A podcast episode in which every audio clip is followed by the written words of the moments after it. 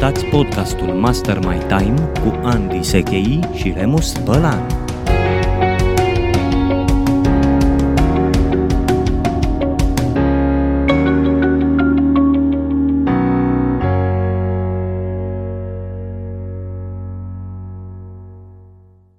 Bun găsit și la mulți ani, vă spunem din studiourile podcastului Master My Time. Sunt Andy Sechei și împreună cu prietenul meu Remus Bălan te invit și vă invit la o nouă serie proaspătă pentru anul 2019 a acestui podcast în care vorbim despre cum gestionăm cea mai importantă resursă uh, după unii și după noi de asemenea de care dispunem, acea resursă pe care dacă învățăm să o controlăm, reușim de fapt să gestionăm mai bine întreaga noastră viață și am numit resursa timp. Bine te-am găsit, uh, Remus! Bine te-am găsit, Andy, bine v-am găsit și pe voi, dragi ascultători. Mă bucur să fim din nou împreună la acest început de an și aș vrea să încep cu o urare. Să aveți cel mai bun an de până acum și cel mai rău an dintre cei care îl urmează. Asta ca un fel de proiecție prin timp, pentru da. că uh, trecutul, cum se spune, e o lecție, viitorul poate fi o iluzie, dar prezentul este cadou pe care ne-l facem în acest uh, moment, iar cu ocazia acestui uh, podcast, această urare e cu atât mai binevenită, cu cât tema pe care ne-am propus pentru astăzi să vă oferim este perspectiva temporală lungă sau legea perspectivei temporale, o lege extrem de importantă, esențială, aș spune, pentru a înțelege mai bine cum gestionăm timpul și nu doar timpul zilnic. Pentru că, vezi, asta este una din uh, problemele mari pe care le rulează oamenii în prezent. Omul modern se confruntă cu urgențe mai mult ca oricând, cauzate în special de distragerile de atenție pe care tehnologia le face posibile. Da. Și dacă reușim să ne reorientăm pe o perspectivă temporală lungă, asta poate fi un excelent uh, antidot la pierderile de atenție, la pierderile de productivitate, la, până la urmă la nefericire, pentru că dacă la capătul fiecarei zile ești uh, uh, cu senzația aia de hăituit și uh, copleșit n-ai terminat ce ți-ai propus, ți-au rămas o grămadă de activități, de tascuri, cum se spune prin lumea corporate, da. de făcut pentru zilele următoare, rezultatul va fi că uh, aștepți cu nerăbdare weekendul și cel puțin o jumătate din weekend îl dormi cu dorința de a uh, recupera din starea de oboseală pe care ai acumulat-o prin simpla, uh, prin simpla distragere de atenție, prin simplu fapt că nu ai uh, avut acel sentiment extrem de plăcut și interesant că faci lucrurile cu sens. Și atunci, uh, pornind de la această premisă și perspectivă, te-aș întreba, Remus, și pe tine și o să adaug și eu câteva elemente, de ce e important să gândim pe termen lung? Care e miza aici, de fapt? Andy, eu consider foarte important să privim lucrurile pe termen lung din uh, simplu motiv că atunci când ne apucăm să facem ceva, putem să fim foarte buni la ceea ce facem. Însă dacă nu avem o direcție, un sens uh, în timp, unde vrem să ajungem, putem să fim foarte buni la ceea ce facem, dar să nu ne folosească la nimic. Eu chiar spun că cel mai rău lucru pe care poți să-l uh, faci în ceea ce privește viața ta este să fii extraordinar de bun exact la ceea ce nu trebuie. Mm-hmm. Și dacă nu ai o direcție, nu ai o, o destinație finală unde vrei să ajungi, practic uh, poți să mergi și să mergi foarte avântat în, în exact în direcția opusă menirii tale pe în viață. Mi-aduc aminte, apropo, că l-am auzit pe Tony Robbins spunând o chestie faină în legătură da. cu asta, referindu-se la business. Zice că singurul lucru în business mai rău decât să mergi într-o direcție greșită, este să mergi cu entuziasm într-o direcție da. greșită. Cu alte cuvinte, te bucuri de uh, faptul că ești foarte bun la ceva ce nu are relevanță. Nu e relevant pe piață, nu se caută, dezvolți un produs vreme de vreo 3 ani ca să constați la capătul celor 3, la 3 ani când îl scoți pe piață că de fapt uh, nu are căutare. Da, da, da. Ținem foarte mult și de uh, menirea noastră în viață, mm. de semnificația vieții noastre, pentru că probabil, cel puțin așa consider eu, că semnificația vieții noastre este practic perspectiva cea mai lungă uh-huh. din punct de Absolut vedere al timpului. Și de aici rezultă celelalte obiective pe termen, uh, să spunem, lung, mediu și, și scurt. Și fără această semnificație, practic, viața noastră, sau nu, nu dăm sens cu adevărat vieții noastre. Uh, eu chiar uh, am un curs care se numește Time Kiss, Keep, Keep It Significant and Simple și pornește exact de la această idee de, de semnificație. Pe significant, adică da, semnificativ. Semnificativ, adică ceea ce este important, cu adevărat important pe termen lung în viața noastră. Mm. Și uh, după cum știi foarte bine, esența bootcamp-ului Fanion pe care uh, îl avem în comunitatea noastră Bootcamp University, Self-Master, este descoperirea misiunii personale, exact. care necesită o perspectivă temporală lungă, dar în acest uh, podcast aș vrea, Remus, să vorbim cu mai mare pragmatism despre cum poate fi adusă această perspectivă Sigur. temporală lungă Uh, în productivitatea de zi cu zi. Suntem la început de an, uh, da. oamenii au planuri, au obiective, marea majoritate a oamenilor au obiective pe un an de zile și eu mai uh, prezint prin seminarul meu de la obiectiv la rezultat, care începe în luna februarie prin toată țara, prezint această idee, acest concept și anume faptul că dacă îți stabilești obiective, ar fi foarte interesant să faci exercițiu să nu stabilești obiectivele pe un an. Cum ar fi să le stabilești pe 18 luni? Asta e un da. termen da. foarte ok, 18 da, luni, da, da. sau 24 de luni, sau 3 uh, ani, sau 5 ani, dar de ce spun asta măcar 18 luni? Pentru că ieșim din această paradigmă care este inculcată prin educație din școală și apoi foarte mult subliniată în sistemul corporatist, în care avem targete anuale, avem ținte pe da. an. Mi se pare un autosabotaj. E o, e o convenție care poate da, fi da. autosabotantă. Da, da, da, da, pentru că în condițiile în care trece ceva timp și vezi că nu ești suficient de aproape de obiectiv sau nu ai făcut niște pași importanți, uh, ajungi să renunți exact la un obiectiv care poate fi foarte important. Pe motiv subconștient că nici și așa nu mai ai timp să-l atingi. Și practic, uh, din tot ce am uh, descoperit eu până acum, dincolo de ideea că nu-și pun oamenii obiective smart, sau de altă natură, dar foarte clare. Al doilea motiv pentru care renunță este exact această autolimitare. E, și așa nu pot să-l fac. Mai bine. Da, nu pot las, în timpul stabilit să-l fac. Las la anul. Mai vedem. și atunci o strategie foarte simplă în legătură cu asta este să îți dai voie să renegociezi termenul, nu ținta. Exact. Este o observație extraordinară. Până la urmă, obiectivul, dacă noi ni l-am propus, e clar că ni-l dorim. Și mm. dacă ni-l dorim, este rău să renunțăm la el. Evident, putem să facem mici ajustări și probabil că prima ajustare pe care putem să o facem este cea temporală. Da, ă, altfel renunți la tine în favoarea unei convenții, care exact. este numărul de zile dintr-un an. Da. Și ă, ca să nu pară doar ă, o opinie, aș vrea să punem pe masă niște știință. Și okay. îmi vin în minte cel puțin două surse, probabil sunt mai multe, te invit și pe tine să vii cu comentarii în legătură cu asta. Una dintre surse este un uh, celebru profesor de la Harvard pe nume Edward Banfield, care uh, avea niște caracteristici. Una dintre ele, faptul că era foarte iubit de studenți. Veneau studenți de la alte secții să-i asculte prelegerile. O altă caracteristică era faptul că își făcea propriile cercetări avea această apetență pentru a construi anchete sociologice ca să își valideze ipotezele științifice. Nu în ultimul rând, era foarte inteligent. Vorbesc la timpul trecut pentru că nu mai e în prezent uh, în poziția să ne ofere din înțelepciunea lui live, dar este în poziția să transmită acest legacy, această moștenire de știință. Și când spun că era foarte inteligent, mă refer la faptul că inteligența asta a fost validată de solicitarea a trei președinți americani să le fie consilier. Trei președinți americani la rând uh, i-au cerut serviciile de consilier prezidențial. Dar Edward Banfield a făcut un, uh, un studiu celebru în lumea academică cel puțin, dar care are conotații și în exterior și relevanță pentru noi, uh, și acel studiu este uh, așa numitul studiu de mobilitate socială. Practic, în lumea sociologilor termenul este consacrat. Ce înseamnă pe scurt și simplificat mobilitate socială? Este statutul social de la care pornește un individ și statutul la care ajunge respectivul individ prin timp.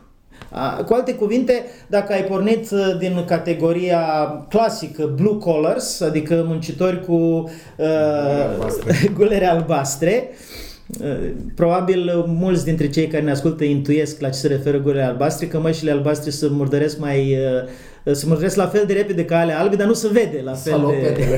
da. Și ajunge la statutul, după o anumită perioadă de timp, la statutul de gulere albe sau la statutul de uh, om bogat, prosper, cu responsabilități sociale mari, cu leadership social și așa mai departe. Și uh, Banfield a făcut aceste studii și a ajuns la o concluzie care mie mi se pare foarte interesantă și concluzia este că există un singur diferențiator între oamenii care evoluează foarte repede pe scala socială și ajung la această creștere a vitezei, a mobilității sociale, și oamenii care rămân în flatline, rămân într-o zonă a mediocrității sau cresc foarte da. încet.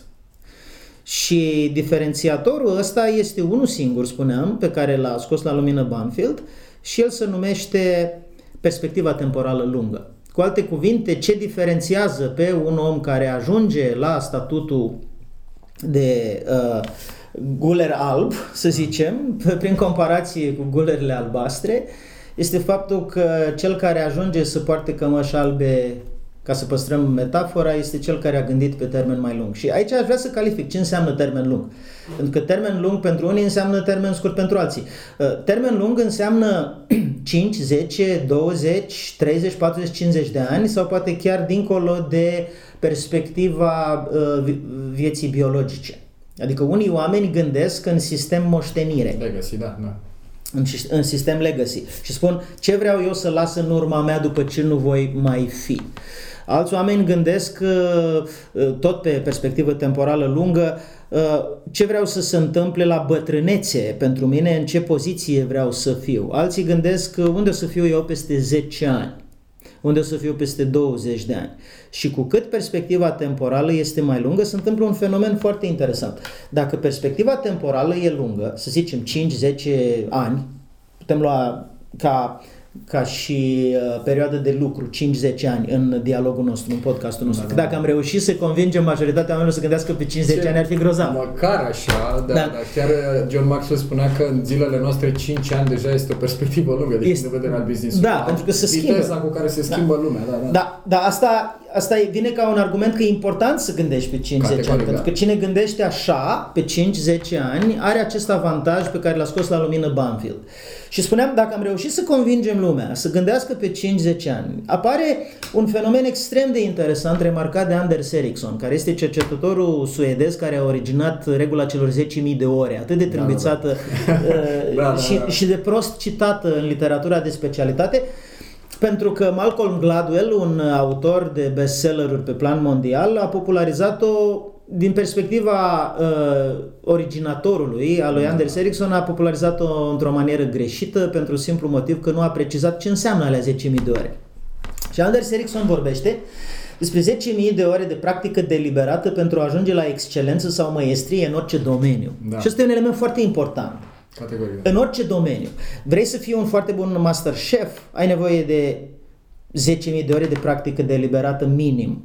Vrei să fii un foarte bun violonist, un foarte bun arhitect, un foarte bun medic, un foarte bun uh, rocket scientist, un foarte bun croitor, un foarte bun grădinar, pentru că fiecare dintre meseriile astea, dintre domeniile astea, au niște particularități, niște subtilități pe care nu le poți surprinde la nivel de excelență sau maestrie decât în niște ani, respectiv niște peste 10.000 de ore de practică. Acum să ne lămurim asupra unui aspect. 10.000 de ore de practică este o aproximare, pentru că studiile nu au fost făcute în lateral pe toate domeniile lumii. Au fost făcute la uh, violoniști, la șahiști, uh, câteva, câteva ocupații. Dar este un bun punct de pornire atâta timp cât înțelegem ce înseamnă practică deliberată. Și practică deliberată, spune Anders Ericsson, înseamnă capacitatea de a revizui ceea ce ai făcut, de a-ți revizui performanța. Dacă ești violonist, ai cântat o arie și după aia te gândești împreună cu un mentor, cu un consultant, cu un coach, cu un trainer, cu un antrenor, te gândești cum poți îmbunătăți performanța data viitoare. Sunt niște calupuri de productivitate care presupun această revizuire uh, și revizuirea asta consumă energie. Și în Cambridge Handbook of Excellence, Anders Ericsson uh, face o precizare care este foarte rar citată în literatură, dar care, după părerea mea, face toată diferența din lume, pentru că explică faptul că un performer se poate concentra maxim 4-5 ore pe parcursul unei zile să facă practică deliberată. Da. Cu alte cuvinte, după 4-5 ore, curba de beneficiu obținut în urma uh, acelei practici scade atât de abrupt încât nu mai merită să faci efort pentru că nu te mai duce capul. Nu, pur și simplu sistemul tău nervos nu mai rezistă la acest proces de uh, acțiune și revizuire, acțiune și revizuire, acțiune și revizuire. Asta ce înseamnă? Asta înseamnă că într-un an, în, uh, hai să luăm o medie, să spunem 300 de zile că muncești. Putem spune 350 de zile dacă vrei. Dar 350 de zile generoși fiind, fac acum un calcul, deci 350 de zile generoși fiind 350 ori 5 înseamnă 1750 de ore. Hai 2000, să spunem că în fiecare da. zi da. ești atât de motivat și atât de pornit încât reușești să îngrămădești 2000 de ore de practică deliberată într-un an, ceea ce reprezintă, conform regulii celor 10.000 de ore, minim 5 ani. Exact despre ce vorbeam mai devreme. Exact. Da. Deci între 5 și 7 ani. Și când înțelegem această matematică simplă, atunci, într-adevăr, lucrurile încep să se așeze clar da. și să cristalizează. Deci, fraților, 5-7 ani este termenul pe care merită să îți gândești excelența, merită să-ți gândești performanța, merită să-ți gândești proiectul tău de devenire profesională, merită să gândești obiectivele care sunt de tip moștenire, obiectivele care uh, cu adevărat uh, vor reprezenta pentru tine uh, signature projects, acele proiecte pe care să spui semnătura și să spui, bă, chiar, uh, uite, am făcut o diferență în lumea asta. Și când înțelegem lucrurile așa, ne dăm seama că un obiectiv stabilit pe un an de zile nu are cum să fie un obiectiv meritoriu, un obiectiv puternic și rezultatul va fi că te vei simți nefericit. De ce spun asta? Pentru că așa cum remarca Earl Nightingale, unul dintre părinții dezvoltării personale și profesionale pe plan mondial, uh, ce este succesul? Succesul este progresul perceput către un scop meritoriu. Da. Pro- progresul perceput către un scop meritoriu. Adică, ce înseamnă scop meritoriu? Păi probabil diferența pe care poți să o faci în lume cu ajutorul măestriei și excelenței tale, adică ai nevoie de obiective de 5-7 ani care cu adevărat să uh, te pună pe radarul lumii în care trăiești și îți dau acea fericire pentru că simți în fiecare zi din aia 5-7 ani progres, uh, progresul tău perceput către un scop meritoriu. Am vorbit mult, îmi cer scuze, Remus, că am monopolizat Foarte discuția okay, până aici. Ai spus lucruri extraordinar de da, interesante. Cred că, cred că asta este o argumentație, un eșafodaj logic care ne permite să înțelegem de ce perspectiva temporală lungă e atât de importantă și de ce minimul acestei perspective e 5 ani. Aș vrea să adaug aici uh, o chestiune pe care eu am găsit-o la Stephen Covey în uh, The Seven Habits of Highly Effective People. Practic, unul dintre obiceiurile foarte importante, e unul dintre obiceiurile care pe mine m-a, m-a mișcat foarte mult și m-a făcut să progresez, uh, este începe cu sfârșitul în minte. Okay. Uh-huh. E și cel cu ascuțitul toporului, uh-huh. însă foarte, foarte mult m-a mișcat acest uh, obicei de a începe cu care sfârșitul. Primul. Care, care da, primul la, că, la COVID, da. Vezi, spuneai de practică deliberată. Dacă nu, nu avem vie în minte în permanență această semnificație a vieții noastre, pe, uh, ceea ce vrem să obținem în 5-7 ani sau mai mult, depinde de ce perspectivă temporală ne alegem, ușor, ușor alunecăm pe panta uitării, intrăm în nebunia vieții care nu ne iartă, ne dă cât putem să ducem, ne încarcă tolba, ne încarcă timpul și ajungem să nu mai acționăm în, în direcția ceea ce vrem cu adevărat să obținem ceea ce ne face fericiți. Și vorbesc asta din uh, experiență personală, vorbesc asta din experiența pe care o am cu oamenii cu care uh, lucrez și oamenii cu care mă întâlnesc și cu care discutăm chiar și la o cafea. Se pare că ușor, ușor, ușor, ușor, dacă nu avem în minte finalul, uităm de el. Mm. Și, și finalul trebuie să fie foarte compelling, foarte convingător pentru Convingător, să fie relevant. De am și spus semnificativ, să aibă relevanță, să mă, să mă facă să vibrez. Să mă facă să mă bucur când mă trezesc dimineața la orice oră, cât oricât de dimineața ar fi să mă bucur dacă îmi vine gândul, băi, asta vreau să fac în viața mea. Mm. Și uh, pentru asta există tot felul de metode, de la scris de la repetat, de la făcut uh, borduri vizuale, fiecare cu ce rezonează, oricare ar fi metoda, eu o recomand. Mm. Și eventual carduri de vizită scrise și băgate în portofel, indiferent, absolut orice, merită făcut efortul pentru a ne ține vie în minte motivația, de fapt, semnificația. Tot extrăgând dintr-o lecție de, de la Maxwell, pentru că ai adus în discuție acest autor de peste 100 de cărți de leadership, da. probabil unul dintre cei mai mari autori ai prezentului, am avut uh, ocazia să-l cunosc și să stau de vorbă personal cu el. Are o uh, simplificare delicioasă, aș spune, în legătură cu asta. Zice, what makes you laugh, what makes you cry, what makes you think, uh, sing. Ce te face să plângi, ce te face să râzi, ce te face să cânți da, sau este, să dansezi. Este în cartea Trăiește intenționat. Hmm. Sunt cele trei criterii prin care poți să-ți uh, găsești de fapt semnificația uh, vieții tale. Da, și dacă aprofundăm puțin da, uh, da. această idee de semnificație, ce înseamnă de fapt? Proiectează-ți mintea peste 5 ani. 5 ani Măcar 5. Măcar, da. Proiectează-ți mintea peste 5 ani. Ăsta e de fapt motivul pentru care uh, programul nostru Next Level Mastermind, care este o premieră în România prin, prin ce conține și care e un, uh, un program de mastermind-uri în toată țara, tu ești unul dintre facilitatorii din, uh, de, acestui program, în programul respectiv, perspectiva e pe 5 ani. Cu alte cuvinte, oamenii învață din acest program, Next Level Mastermind, cum anume să gândească pe 5 ani. Dar așa, ca să facem o foarte uh, scurtă trecere în revistă, proiectează-ți mintea peste 5 ani și puneți întrebarea, ce mă face, ce, ce m-ar face peste 5 ani să râd cu inima plină, cu bucurie, pentru că sunt într-un context pe care eu mi l-am creat, pe care mi l-am dorit și care este făcut posibil de ceea ce am dezvoltat în ăștia 5 ani. Pe de altă parte, ce e atât de important pentru tine încât te umflă plânsul în momentul în care îți dai seama că ai ajuns să faci acel lucru pe care ți l-ai dorit atât de mult în adâncul sufletului tău încât ți se rup ți s-ar fi rupt inima dacă n-ai fi făcut acel lucru. Și ce, ce te face să cânti sau să dansezi, ca să uh, adaug uh, un mic element de la Warren Buffett, că Warren Buffett spune în fiecare zi eu mă duc la serviciu un paș de step. Da. Step fiind un dans care, mă rog, pe vremea tinereții lui era foarte la modă, știi? Da, da, da. Dar mă duc la serviciu dansând, ce înseamnă? Am atâta bucurie a parcursului, a procesului, încât uh, uh, mă, îmi vine să dansez sau să da. cânt în timp ce mă duc uh, la muncă. Hm? Da, și, aș... da, te rog.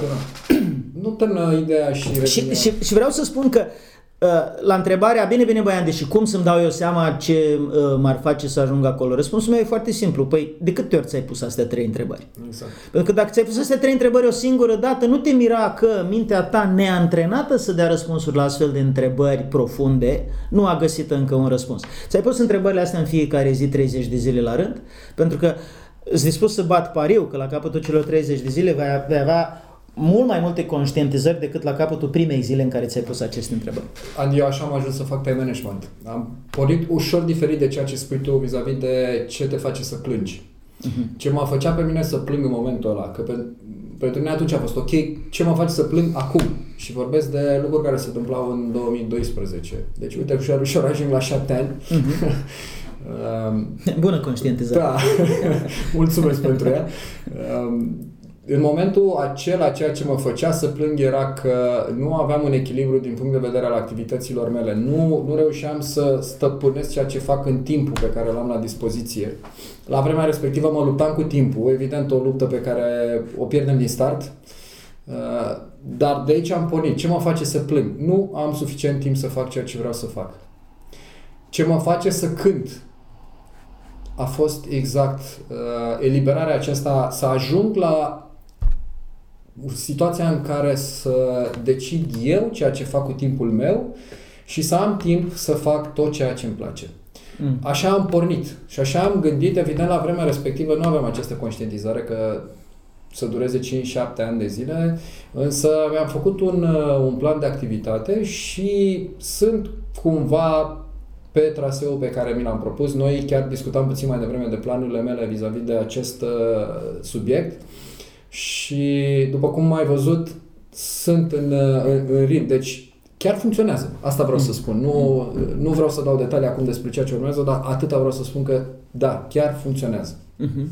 Da, și dacă ar fi să fac o paralelă între exemplul pe care l-ai dat tu și momentul în care am uh, început, eram uh, undeva prin 1996 1995-96 am început cu această explorare a psihologiei practice. Uh, am adus în România după aceea o serie de trainer străini pentru că nu existau astfel de traineri în România. Apoi am început să fac eu uh, această muncă de pionierat pe zona de training și speaker și ajungem în anul 2003 care a fost la șapte ani după acest început moment în care am uh, început să organizez primele mele traininguri fără ajutor, adică fără să fiu facilitator pe la trainer străini da. sau și așa mai departe.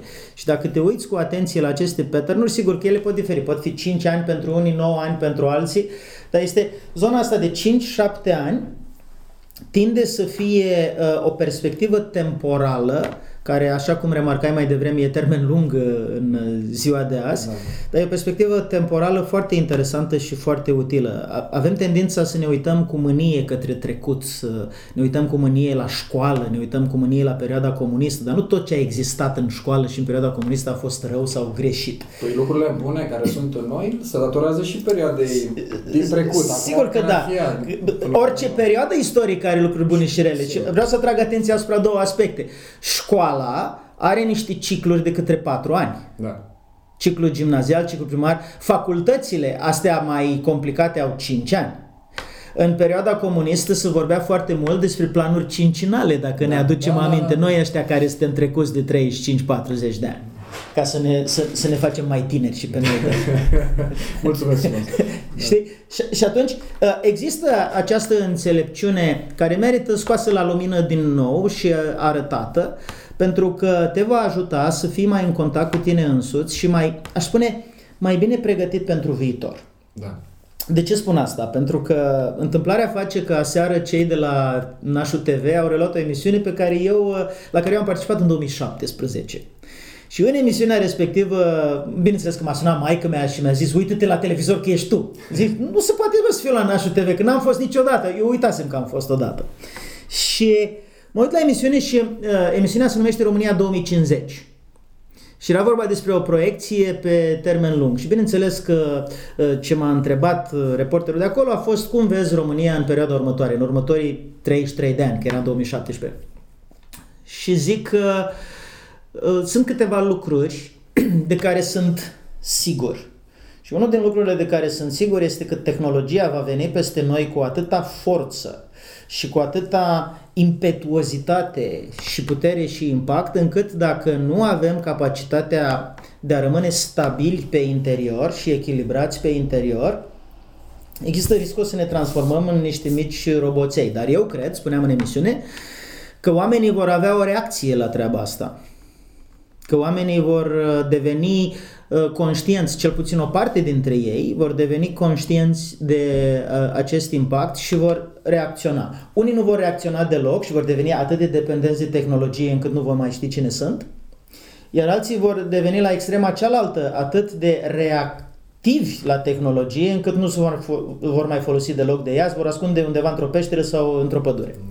Dar în mijloc există grosul populației care ar trebui să-și păstreze acest echilibru. Și ce interesant e că în urmă cu o lună sau două, chiar noi doi vorbeam despre Noah Yuval Harari, care este acest gânditor al lumii moderne extrem de la modă și extrem de profund, care a scris cărțile Homo Deus, Sapiens și The 21 Lessons for the 21st Century și care va veni în România în luna mai, apropo, uh, la evenimentul Brand Minds și care spune într-un interviu un lucru aproape identic. Ceea ce spune Yuval Harari acolo, și sigur că mă onorează această paralelă, spune că oamenii vor avea nevoie să investească în două lucruri fundamentale în viitor și alea nu sunt să înveți chineza sau să înveți limbaje de programare, alea sunt flexibilitate emoțională și echilibru mental.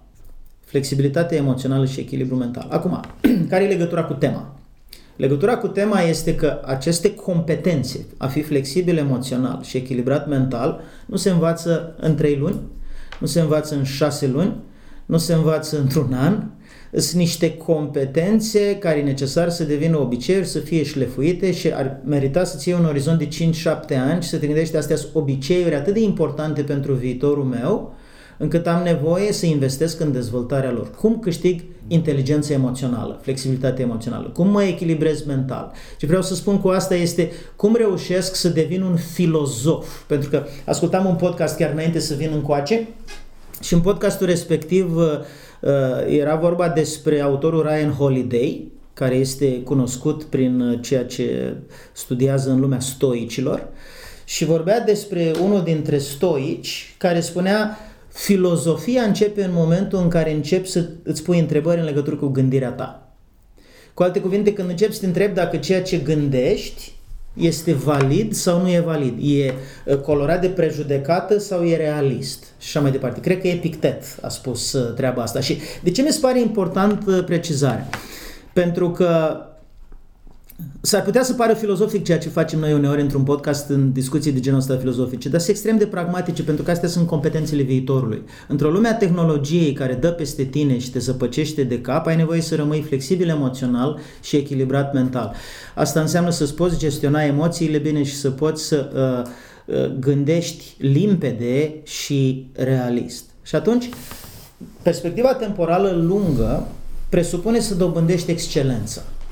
Echilibru uh, emoțional, flexibilitatea, uh, flexibilitatea emoțională, echilibru mental sunt mărci ale oamenilor excelenți, ale, oam- ale maestrilor. Cred că avem nevoie să adăugăm un pic de stoicism în viața noastră și să înțelegem și uh, aspectele astea filozofice ale vieții.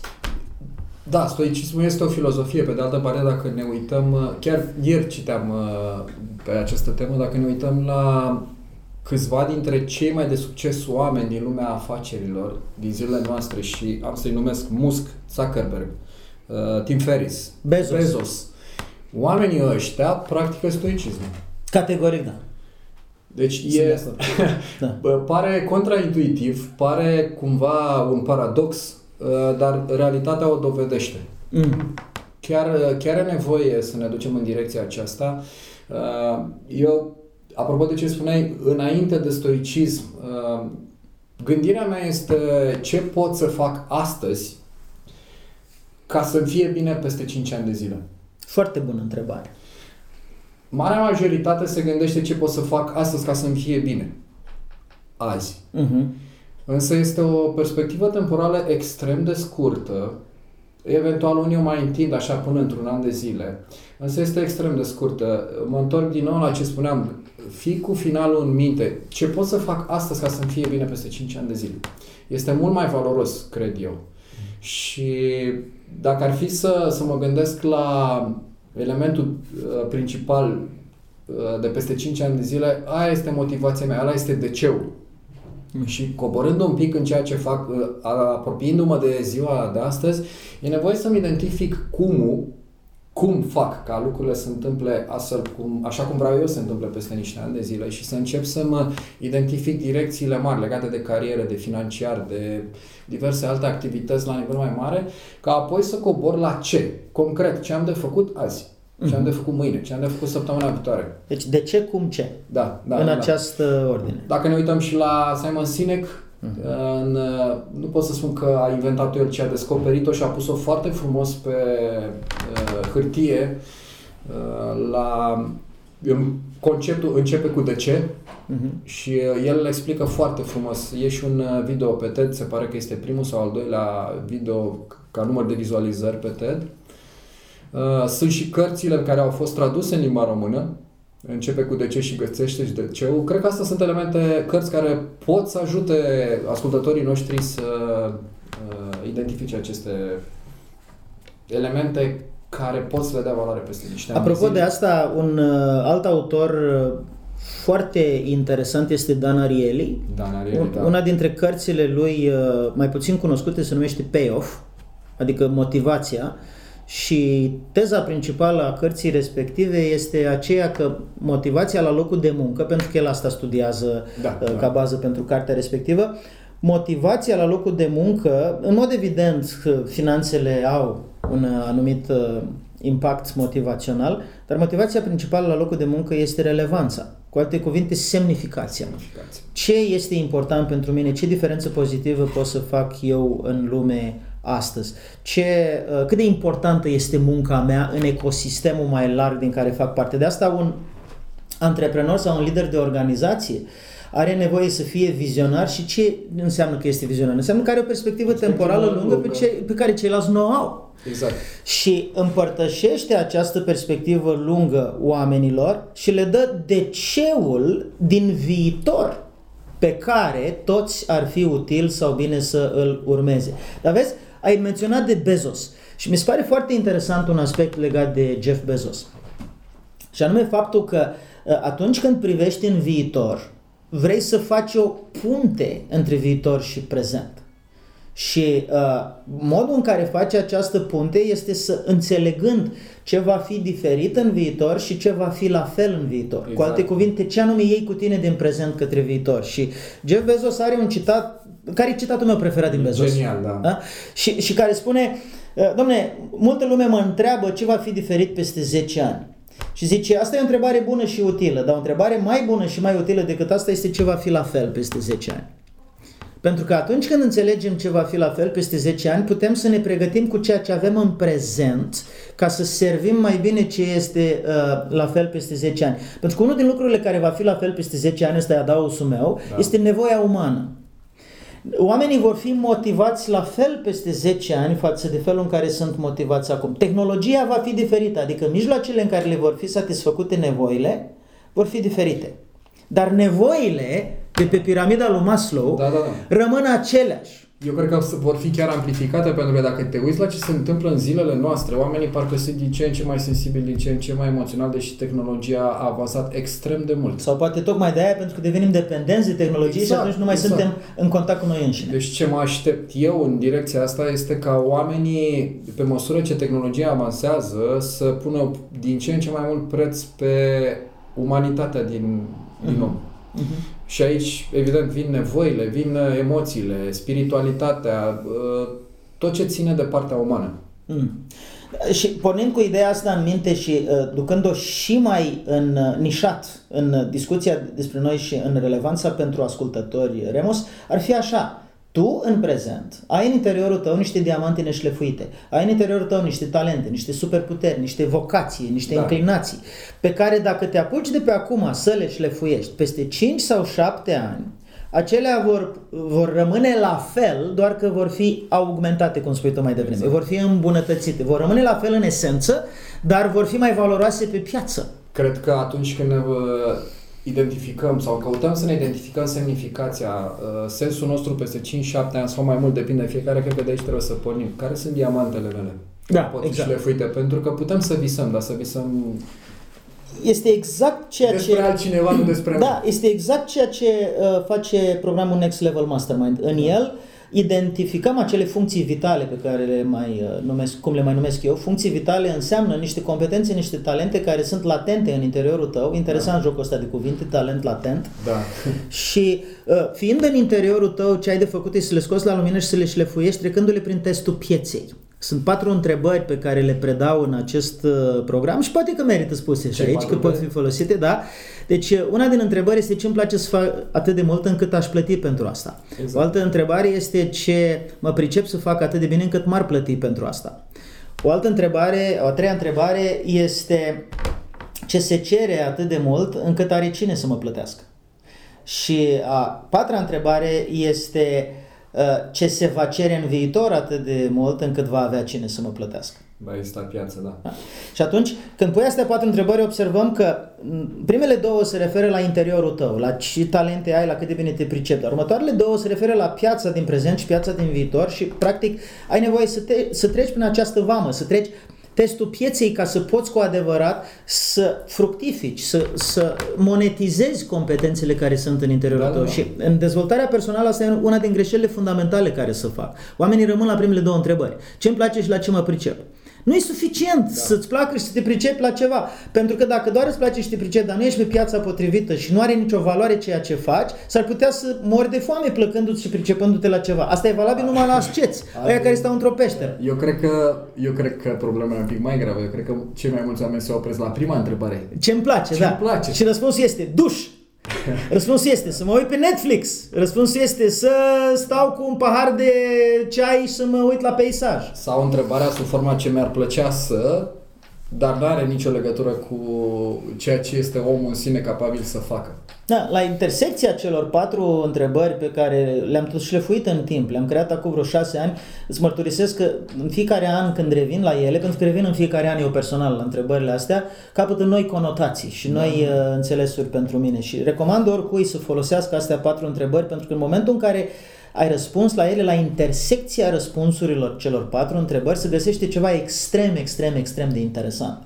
Să găsește competența monetizabilă pe care ar trebui să o dezvolți în următorii 5-7 ani. În mod deliberat? Da, cu practică 10.000 de ore, cu... Minim, minim. Cu spinalul în minte și că aici este tot ce am vorbit până acum se, se duce spre centrul acesta de care, exact. care vorbeai.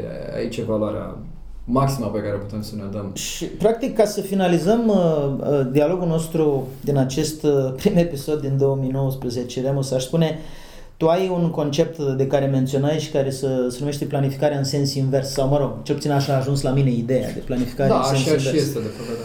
Și, și practic, vorbește puțin, te rog, despre cum să faci această planificare în sens invers, astfel încât să poată fi operaționalizabilă am, de către oricine ne Am ascultă. să spun foarte pe scurt, uh, având în minte finalul, unde vreau să ajung, îmi setez niște borne să spunem că vrem să ajungem în 5 ani de zile. Îmi setez niște borne la 4 ani, la 3 ani, la 2 ani, la 1 an de zile.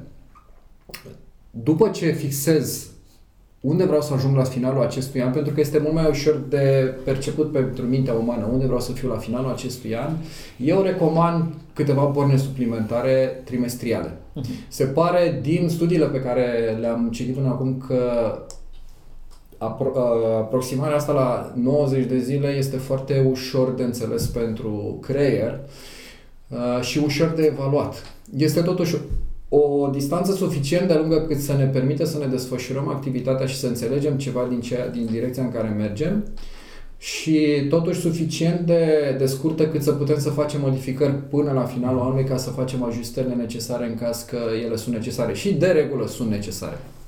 Pentru că este greu să prevedem uh, ceea ce se va întâmpla. Mie îmi place să spun că toate planurile pe care le facem sunt sortite eșecului. De ce? Pentru că planurile pe care le facem au la bază învățămintele noastre din trecut. Și atunci ce rost are să-ți mai faci plan? Da, are rost să-ți faci plan pentru că fără plan mergi haotic. Dar trebuie să fii conștient că atunci când îți faci planul pe baza ceea ce tu știi din urmă, pe ceea ce prevezi că se va întâmpla, să fii pregătit să ajustezi în permanență.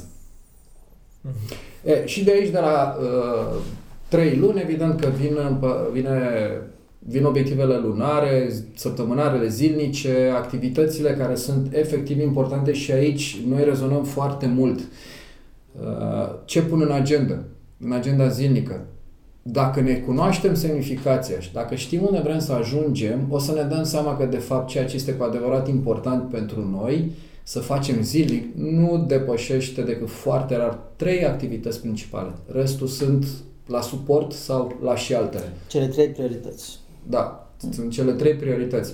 Cam asta este în mare mm-hmm. ceea ce uh, gândesc eu despre mm-hmm. reverse engineering, mm-hmm. despre uh, pornirea de la obiectiv înapoi. Mm-hmm. Și spuneam mai devreme de keep it significant and simple, atât timp cât ai semnificația foarte clară în minte și folosești un sistem de genul acesta, programarea activității zilnice devine extrem de simplă. Pentru că înțelegi ceea ce este cu adevărat important să faci acum ca să fie bine peste 5 ani de zile, iar restul nu mai contează.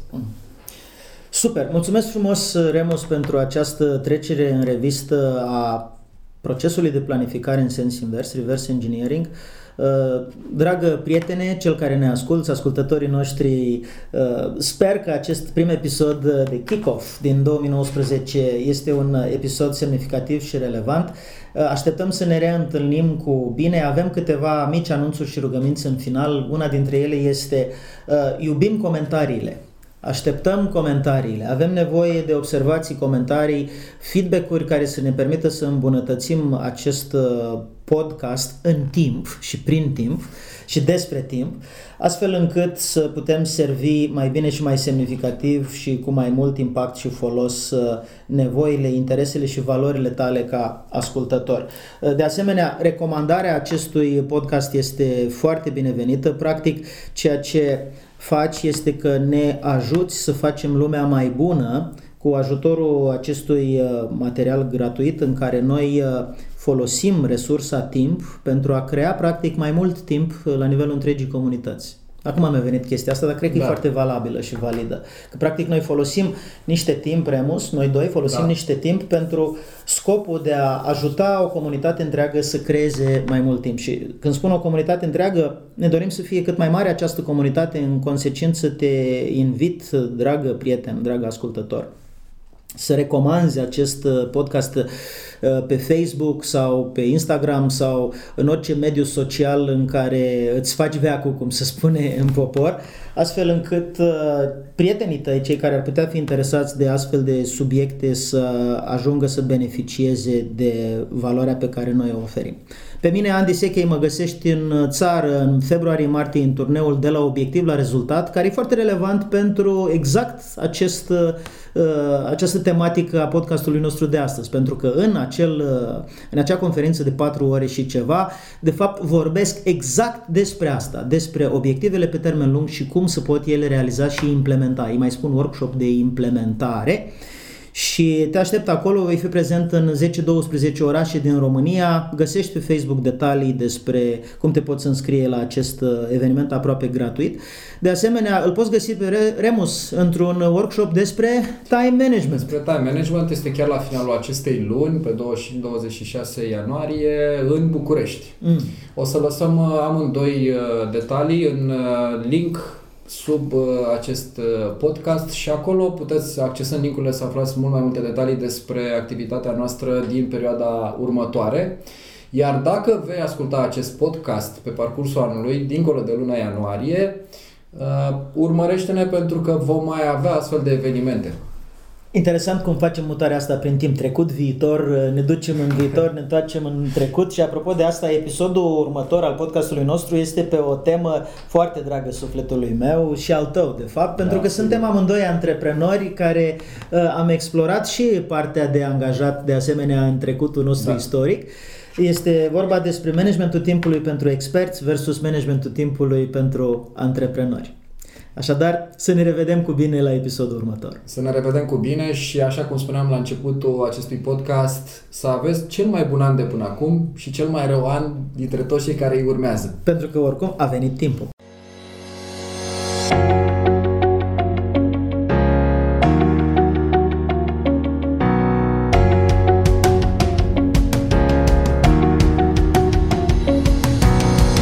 Ați ascultat podcastul Master My Time cu Andy Sechei și Remus Bălan.